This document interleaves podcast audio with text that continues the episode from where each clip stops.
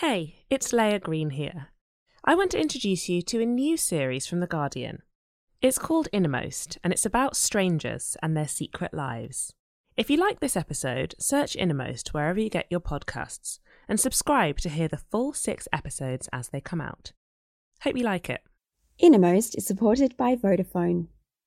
Whether it's friends, family, or, in our case, complete strangers, staying connected and keeping connected has never been so important. Which is where Vodafone's unlimited data plans come in. To find out more, go to vodafone.co.uk.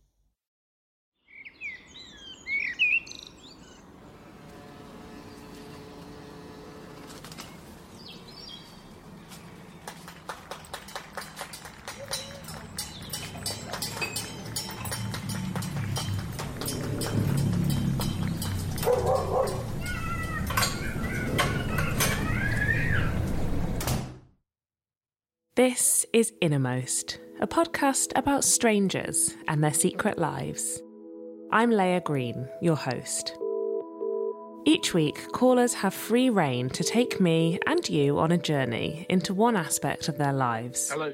And in this first episode, two people entering a new way of living tell me how it's changed how they think about family.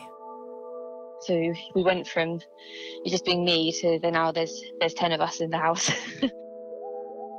the curtain goes round the coffin while you listen to some bit of Mozart or whatever it is, and that's that feels very strange. You can see their brains melting. They need air. They need to walk. He's got this like really weird thing in his head where he thinks like I'm like a witch.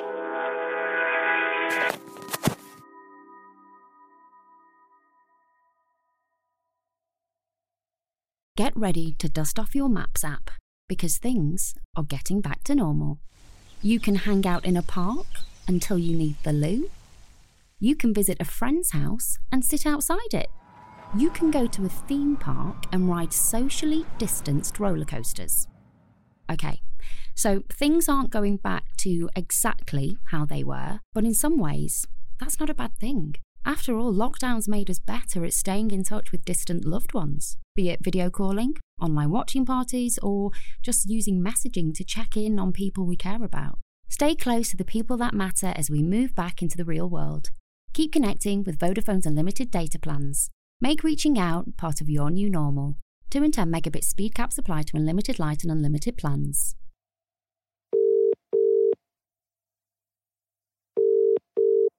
Hello.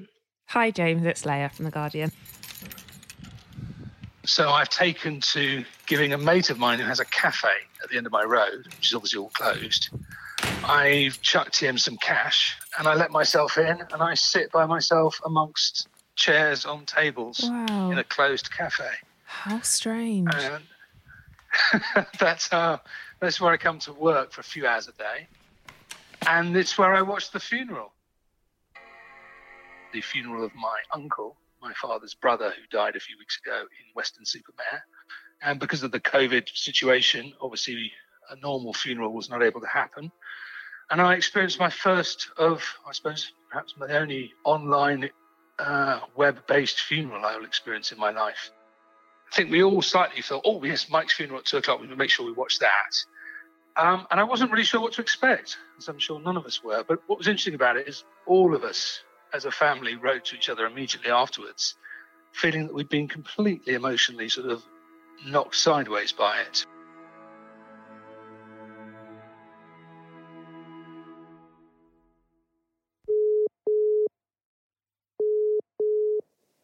Hello? Hi, is that Jessica? Yeah, that's me. Hey, it's Leah. How are you doing? Hi, yeah, I'm okay. Good. Where where are you? I am actually in Kuala Lumpur, Malaysia. I think because my home life can be quite unstable, living with my brother. So when things do get like really crazy around here, I kind of just tend to just seek refuge in my friend's house. And uh, just haven't been able to do that really. Just have to um, stay with the, the, the madness. So that that can be hard. What do you mean things getting crazy? What does the madness look like in your house? Uh, oh, my brother he suffers from um, schizophrenia, and it's quite a, it's quite an advanced stage. So there's some days where he has like episodes of um, just screaming, yelling, um, just being really like grumpy to everyone. And you can hear him. You can hear him like hit himself, scream to basically nobody. Yeah. And I think that's that's kind of hard to to live with. Is lockdown and the experience of confinement for him is that impacting on how kind of extreme his behavior is? Yeah, I think so. Huh, I think yesterday. Yeah, I just like woke up in the morning. He was already screaming, yelling, um, slapping himself. And, you know, like a friend texted me and, you know, he sort of was a bit aggressive. And then I just became really combative. Like, you know, didn't even take a second to breathe. I just, you know, responded back with equal amounts of like firepower instead of just like, asking like hey what's going on what's wrong why are you mad at me i sort of you know launched back like an attack. And i think that came from like the stress that was building up from the whole day being with him shouting and screaming. When you're kind of having a good day and you're feeling like you can tackle it like what are your coping mechanisms? Well, on a good day, when I feel like I've got enough energy, I do try to cook like really elaborate meals. And I see that he enjoys it and it makes his day feel a little better, which is good for me and it's good for everyone else in the house. And what is it about the act of cooking and, and feeding your family that you think helps in this kind of difficult situation? Helps you and, and is so important to your brother? Normally, my mom sort of handles like meals for him, and she normally gets uh, takeaway food like from restaurants or fast food joints from him. And she says it's because she feels that he's very distrustful of her cooking, that he feels like she's poisoning him or something. And when the lockdown happened, she was really stressed out about feeding him. And I said, I'll I'll cook some stuff just to see if he'll eat it and she's really she was really surprised when he would he would actually ask like oh is jess cooking today? And we've come to realize that it's he just doesn't like her cooking. It's not it's not that uh, he thinks he, he's poisoning him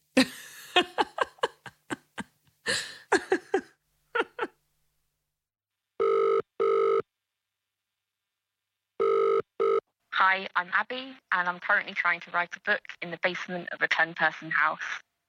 Writing fiction and kind of creating this other world, does that help you in a way to escape this big house full of people in a way that maybe another job might not? Yeah, definitely, because getting fully immersed in this other in this other world that I'm that I'm making. It's it's something to to look forward to. It does feel like I'm sort of leaving um, and going somewhere else.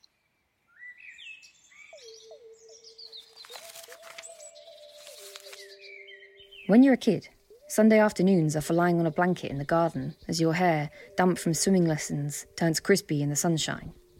Later, they're for sitting through family roasts, trying to keep down oily potatoes as the remnants of alcopops and cheesy chips sit high in your stomach.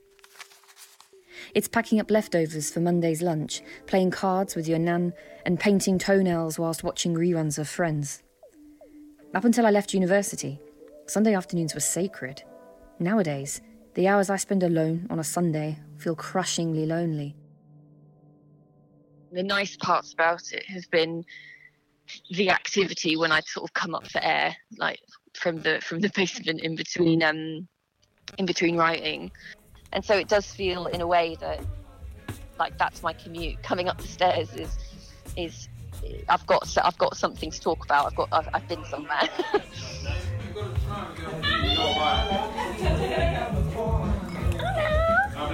No. Good girl.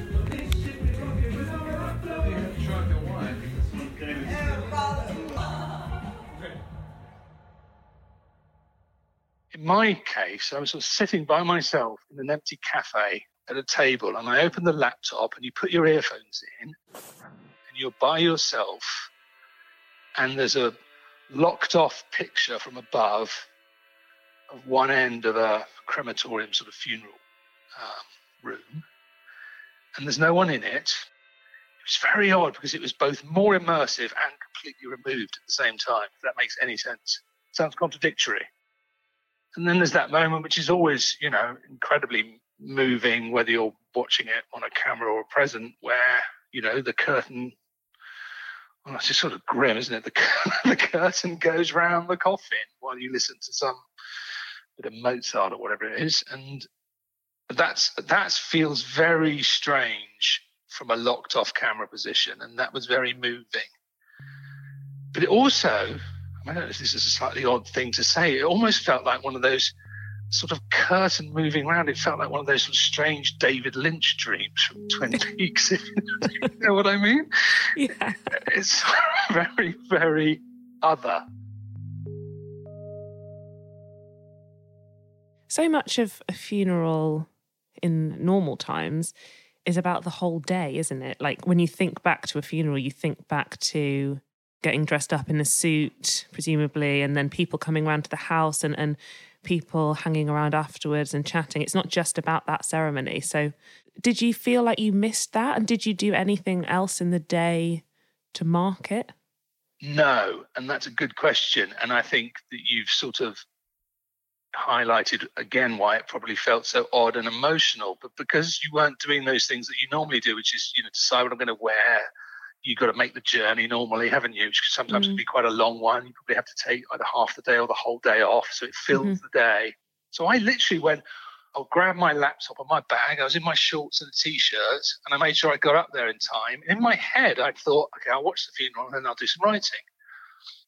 Completely naively, but of course, it knocked me sideways, and my emotions and brain were not in the least bit able to turn towards any thoughts of work after that. Of course not, but I hadn't predicted that. You don't expect it to have the emotional punch that it's going to because it doesn't seem to be taking up of enough of the day to warrant that. And of course, that's a completely ridiculous notion. The camera version of a funeral is is your is being stuff is being withheld from you. Human contact is being withheld.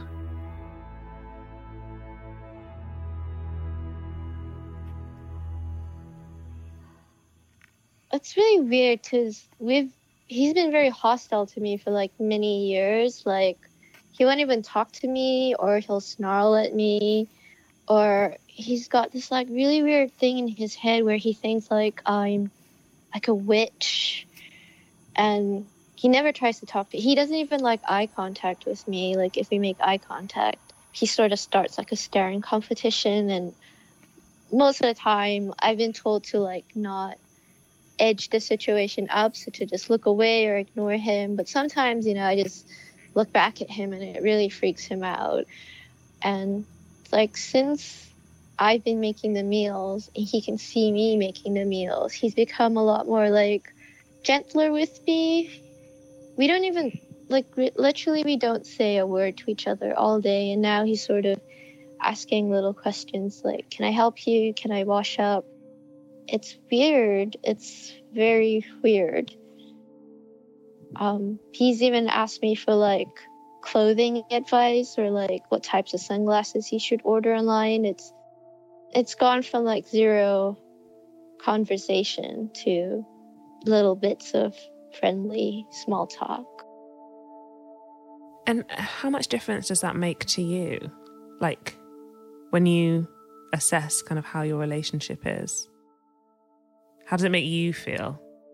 I'm trepidatious because it can change for him. So if I start to feel really comfortable with it and then the next day he's like really mean again, I think I would feel quite quite hurt.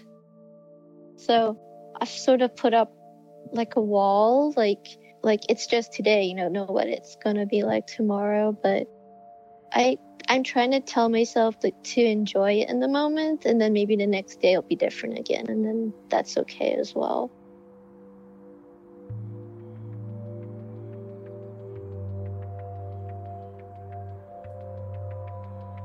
Thank you for listening to Innermost. If you want to talk to me about your life, email me, including what you want to talk about, at innermost at theguardian.com. This episode was produced by me, Leah Green, and Esther Opoku-Gyeni. Music and sound design is by Pascal Wyse, and the executive producer is Max Sanderson. Special thanks to coronadiaries.io. Again, please get in touch to share your story. See you next time.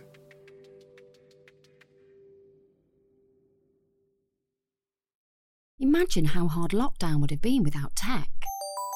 Video calls kept you connected, online grocery deliveries kept you fed, and your smartphone kept you sane, even if that did largely involve sharing cat gifts with friends. But not everyone has a digital device during lockdown. According to Barnardo's, 300,000 young people and children are affected by digital poverty, harming their ability to keep connected or get the right educational resources. You can help by donating unwanted smartphones or tablets to Vodafone's Great British Tech Appeal to support Barnardo's, British Red Cross, and Safe Lives. And it won't cost you a penny. Your device will be data wiped and packaged with three months of free unlimited connectivity. So, not only can young people access crucial online resources for surviving lockdown, they too can share cat gifts. To donate, visit vodafone.co.uk slash tech appeal.